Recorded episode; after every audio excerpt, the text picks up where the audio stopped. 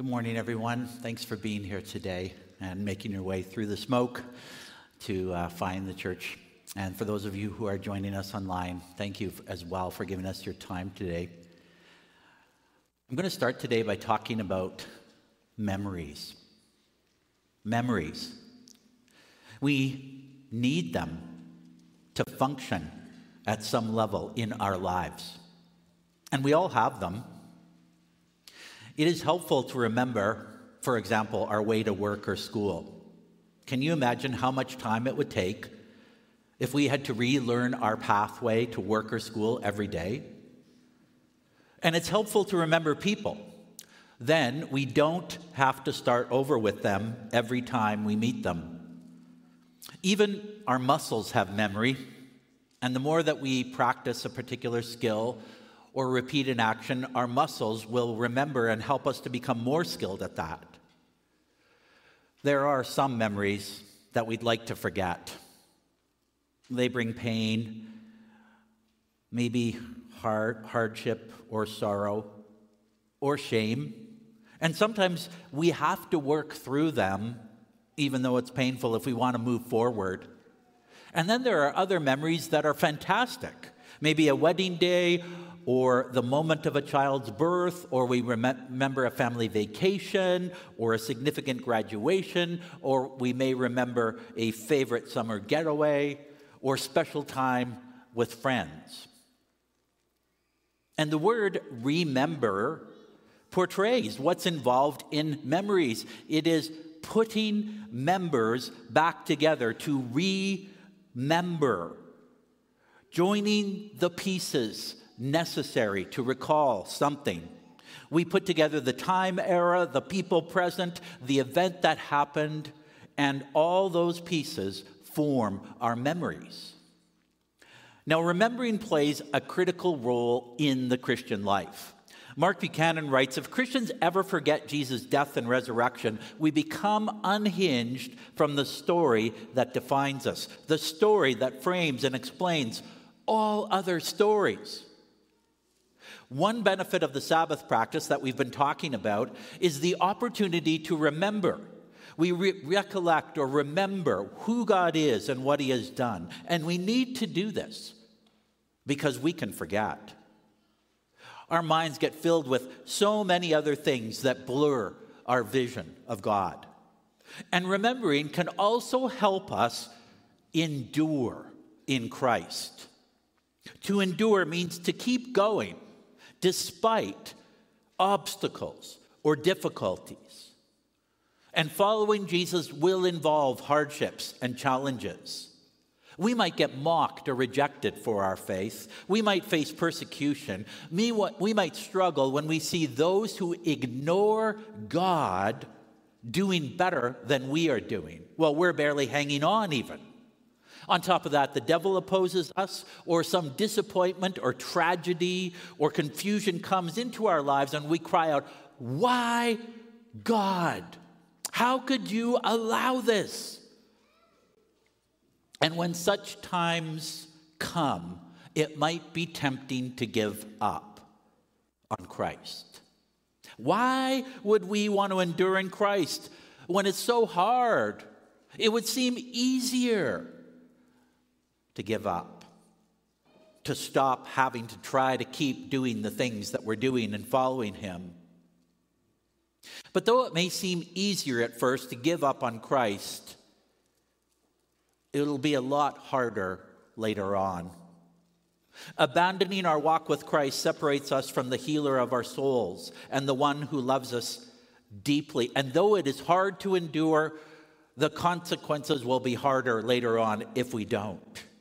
So, how can we endure in our walk with Christ even through tough times? And today we're going to see how remembering can bolster our faith and our endurance. And this comes in a New Testament letter where the author had great concern for his fellow Jews who had accepted Jesus as their Messiah, yet they were experiencing some incredible hardships. Some thought about going back to Judaism and giving up on following Jesus, and they thought that would make life easier. So the author writes this letter to persuade and encourage them to keep on enduring in Christ. And one key piece of that practice, of that resolve to endure, is remembering something specific, which we'll discover as we go to the text. So it is Hebrews 10. If you want to find it in your Bibles, at this time it's on page 852 in the Bibles that we have in front of you there. And I pray that God is going to use this text and our time together to bolster our resolve to endure in Christ. So, Hebrews 10, and I'm going to start in verse 19 and read to verse 39. Our focus is going to be verses 32 to 39 but the verses before set some important context for us. So, Hebrews 10, starting in verse 19, which says, Therefore, brothers, since we have confidence to enter the holy places by the blood of Jesus, by the new and living way that he opened for us through the curtain that is through his flesh, and since we have a great priest over the house of God, let us draw near with a true heart in full assurance of faith, with our hearts sprinkled clean from an evil conscience and our bodies washed with pure water. Let us hold fast the confession of our hope without wavering, for he who promised is faithful. And let us consider how to stir up one another to love and good works, not neglecting to meet together, as is the habit of some, but encouraging one another and all the more as you see the day drawing near. For if we go on sinning deliberately after receiving the knowledge of the truth, there no longer remains a sacrifice for sins, but a fearful expectation of judgment and a fury of fire that will consume the adversaries. Anyone who has set aside the law of Moses dies without mercy on the evidence of two or three witnesses, how much worse punishment do you think will be deserved by the one who has trampled underfoot the Son of God and has profaned the blood of the covenant by which he was sanctified and has outraged the Spirit of grace? For we know him who said, Vengeance is mine, I will repay. And again, the Lord will judge his people. It is a fearful thing to fall into the hands of the living God. But recall the former days when, after you were enlightened, you endured a hard struggle with suffering, sometimes being publicly exposed to reproach and affliction, and sometimes being partners with those so treated. For you had compassion on those in prison, and you joyfully accepted the plundering of your property since you knew that you yourselves had a better possession and an abiding one. Therefore, do not throw away your confidence, which has a great reward, for you have need of endurance, so that when you have done the will of God, you may receive what is promised. For yet a little while, and the coming one will come and will not delay. But my righteous one shall live by faith, and if he shrinks back, my soul has no pleasure in him. But we are not of those who shrink back and are destroyed, but of those who have faith and preserve their souls. Now, that is a lot of text, and there is a lot going on there. So, let me try to summarize briefly what's happening before we get into our focus text of verses 32 to 39. In verses 19 to 25, the author is commanding the readers to take action to fortify their faith by drawing closer to God and to others. And so you see these commands repeated four consecutive verses. Verse 22 let us draw near to God with a true heart in full assurance of faith. Verse 23 let us hold fast the confession of our hope without wavering, for he who promised is faithful. Verse 24 let us consider how to stir up one another to love and good works. Verse 25 let us not give up meeting together as is the habit of some, but encouraging one another so the author emphasizes these actions that believers can take to keep going and growing in their faith. But then in verses 26 to 31, the author gives a severe warning. Verse 26 For if we go on sinning deliberately after receiving the knowledge of truth, there no longer remains a sacrifice for sins but a fearful expectation of judgment and a fury, of fire that will consume the adversaries. Those are troubling verses. Those are uncomfortable verses. The author talks about someone who claims to be a Christian but lives in ongoing deliberate sin against God. And we find these verses heavy, even harsh. But the author is very concerned about those who might fall away, so he will use any method within the boundaries of God and Jesus' teaching to wake up those drifting from Christ.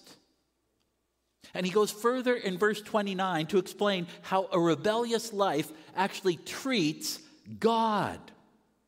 It tramples underfoot the Son of God. And this image meant a deliberate rejection and contempt for the one trampled.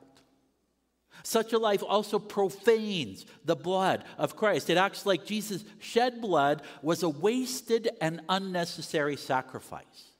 And a life of deliberate sin outrages the Spirit.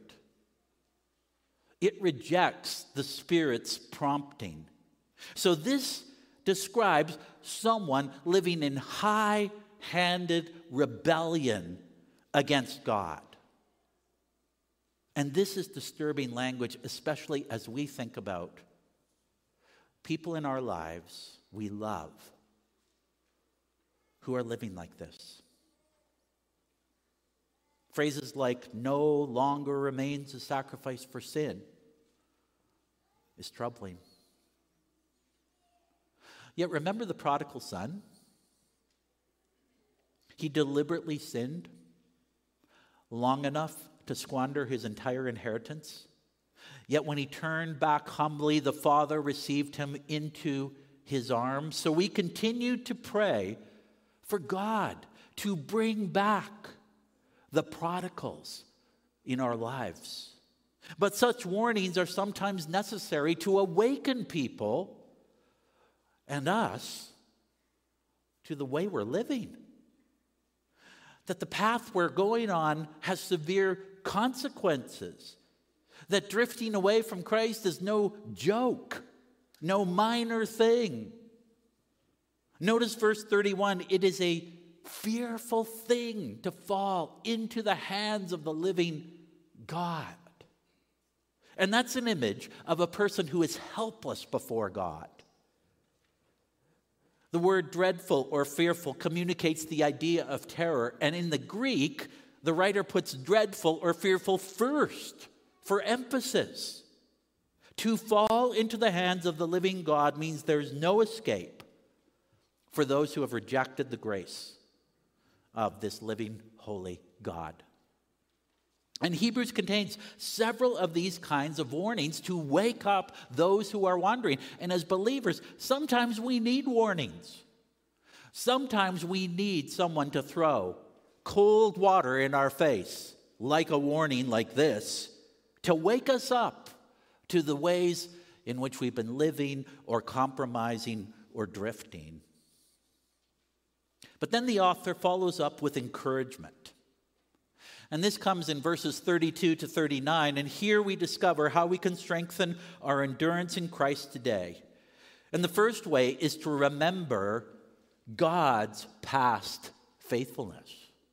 Remember God's past faithfulness. So look at verse 32 again. But recall the former days when, after you were enlightened, you endured a hard struggle with sufferings, and then he goes on to list all of these different kinds of sufferings that they went through. So, there's a couple of things I need to explain about these verses. First of all, I just said, remember God's past faithfulness when God is not mentioned at all in verses 32 to verse 34. And then we have to think about what is going on here. What kind of persecution are these people enduring? Because it sure seems severe. So, first of all, let's get to the God question. I said, remember God's past faithfulness when verses 32 to verse 34 don't mention God at all. And when I was preparing this passage, I noticed that you could read verses 32 to 34 like a pep talk. Remember those former days when you were tough and you endured all that stuff and you came through it? You can do it again. And there is some value in remembering what we've already come through. It can give us some courage, it can give us some confidence. However, I notice that pep talks about my past personal toughness sometimes don't work so well for me. I can remember tough experiences, like maybe exam week in university or those weeks where you're putting in 14, 16 hour days for a couple solid weeks or more.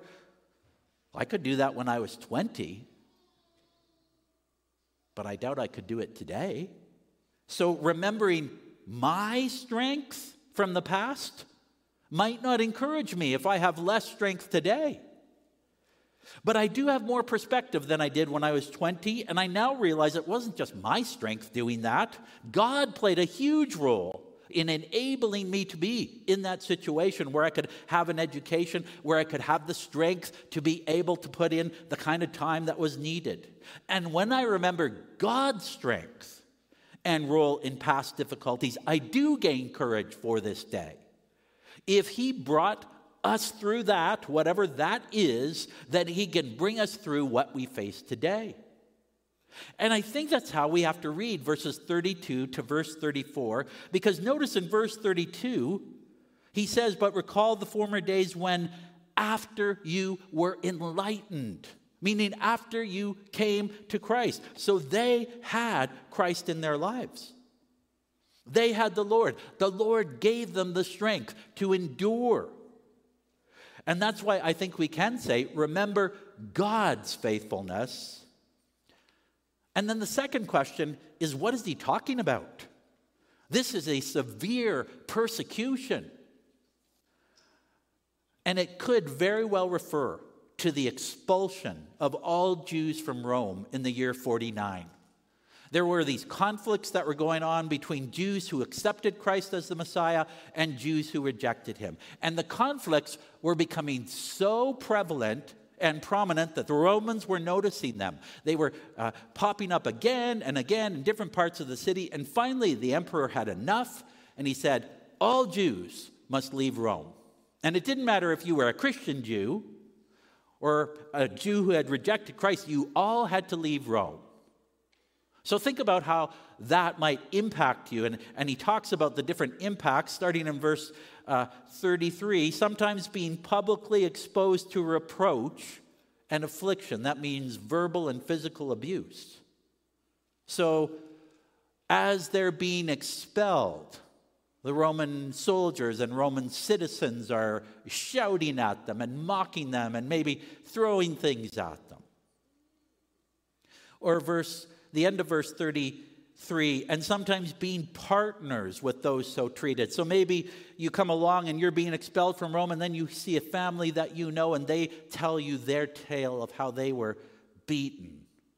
And, and, you, and you mourn and you, oh, I, am so sorry you went through that. And then he talks about um, compassion on those in prison. So, someone you know is in prison or was in prison during this time of expulsion. And if you've ever had someone in prison, you know how you worry about them and wonder, like, how are they doing there? But I think the strongest case for tying this to the expulsion from Rome is the latter half of verse 34, where he says, And joyfully accepted the plundering of your property. And so every Jew who was expelled had their house and their business taken from them. And can you imagine that? You build up your business for all these years and you build your house, and all of a sudden the emperor issues this command you are expelled from Rome and you lose it all with no compensation. And he says, You joyfully accepted the plundering of your property. I don't think that means they were happy. Oh, I'm so glad you're taking my business and my home from me. I think it's much more, they were able to process it with an eternal perspective. Well, these are earthly possessions, but I still have Christ who is heavenly. And so there is this tremendous affliction and persecution that they have experienced, and yet they endured. The Lord brought them through it. And by remembering his faithfulness through those hard times, they gained courage and strength to endure and keep going today. And sometimes we need to remind ourselves of the Lord's faithfulness in our lives or in our church's life. Think about 20 years ago, friends. Those of you who were here then. 2003, when this church was on life support, going through a very difficult time. Yet God brought this community through that troubled time. And for those of you who don't know, who are newer, did you know that there's a rock on the corner of our parking lot commemorating God's faithfulness? It says, Safe thus far, God our rock. 2002 to 2004. And there are, as I look across this room, people who were there then and decided to stay. You persevered in this community through that troubled time, but look at what God has done. Through you and those who have since joined, the ministry of this church continues. And I want to thank you for persevering in the Lord. And if He brought us through that, He will bring us through today's challenges. So, how can we strengthen our endurance in Christ? First, we remember God's past faithfulness in our church and in our lives. But there's another piece found in the final four verses of this passage, and it is simply trust God's future provision. And in verses 35 to 39, the, uh, or the writer brings together some pieces from Isaiah and Habakkuk. And in verse 38, he says, But my righteous one shall live by faith. And that's the only way that we can face any future with hope. We live by faith in what God will provide. We play our part, we step out, but we trust that He's doing all the work behind the scenes to provide what we really need as we go forward in faith. And God knows what we need individually. God is not a one size fits all for meeting needs. Commentator George Guthrie writes In our Christian lives, we experience the ebb and flow, the rotation of seasons. Some periods seem as vibrant as spring, where the presence of God is as real to us as the presence of a spouse or friend in the next room. Other periods seem more dormant, where the signs of life are removed from our perception, leaving us to make right choices, to think right thoughts in the midst of spiritual dryness. And both kinds of times play an important part in the big picture of Christian development. So, some of you here today are, are tasting the Lord and you're walking closely with Him and you're feeling His presence and sensing Him, and others of you are in a spiritual dry time. And the Lord knows our individual needs in these times. But then listen to this from George Guthrie again. The danger comes when a dry or seemingly dormant season dominates our lives for months or years on end. And when this happens, we should ask if the perceived dry spell is a normal part of development because of some crisis or tragedy or major adjustment that we've had to make in life, or if it's the product of our own wrong choices, where we got mad at God and we said, I'm giving up the faith. Or I'm going to go through the motions, but I'm really not going to open my heart to God. Such a time may serve as a wake up call that shakes us to our senses. When we realize, oh, I walked away from the one who could provide me the most, even though I didn't understand all that was going on. And he calls us to come back. So, simply, how can we endure, keep going in our Christian walk, well, God's past faithfulness and his future provision enable present endurance in Christ. And so we have to remember God's past faithfulness. We have to trust in his future provision so that we can endure presently in Christ. And so we remember all that God has revealed to us in His Word. We remember Jesus' life, death, and resurrection. We remember the time that He brought you through that hard time in your life. We remember when He brought us through hard times as a church. We remember God's faithfulness, and then we trust in His future provision. And with those two things in mind, we endure in the present, in going forward. But we can't do that without Christ in our lives or without a close walk with Christ. And maybe today God has been saying to you, Yes, you're my child, but you have wandered far. And you've been living as if I don't exist for weeks, months. Come back. Come back. And others of you, maybe, God has revealed to you today you actually never have received Christ and you didn't think it was that big of a deal. You, life seems to be okay. And then, and then you hear stuff like rejecting God leads to judgment.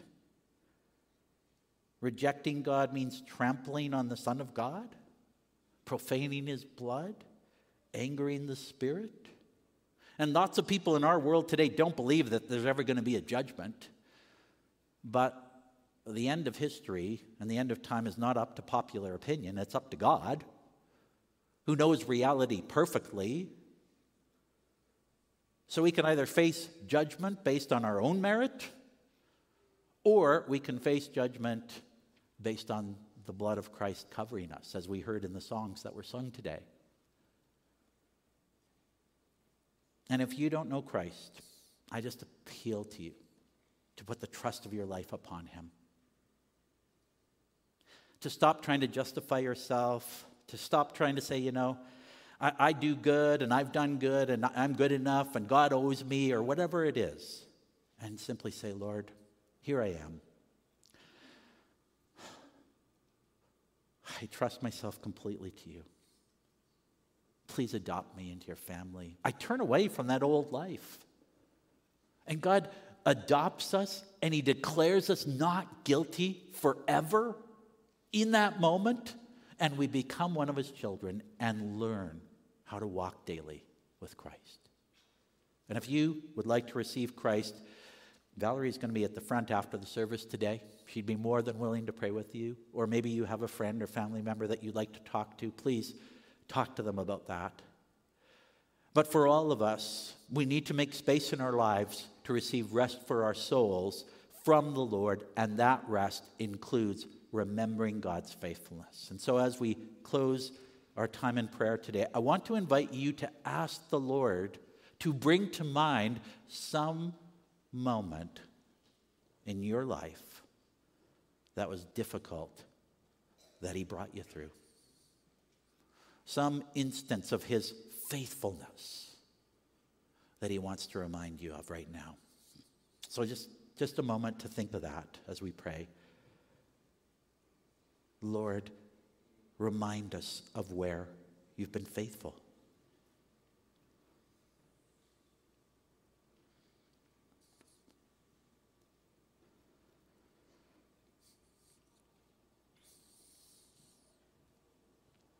And Lord, for those who are remembering that right now, we praise you and thank you for your faithfulness.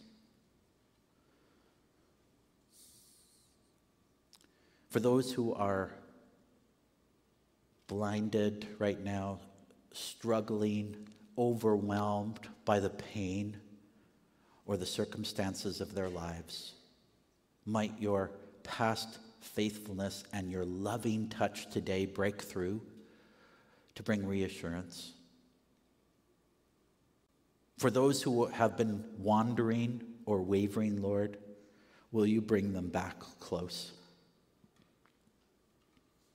And for all of us, Empower us to live by faith in you, for you are absolutely trustworthy. And yet, we think we need to do it on our own or that we have a better way. So, whatever we face today, Lord, whatever people here are facing today, help them to know. Help us to know we can face it because you will provide.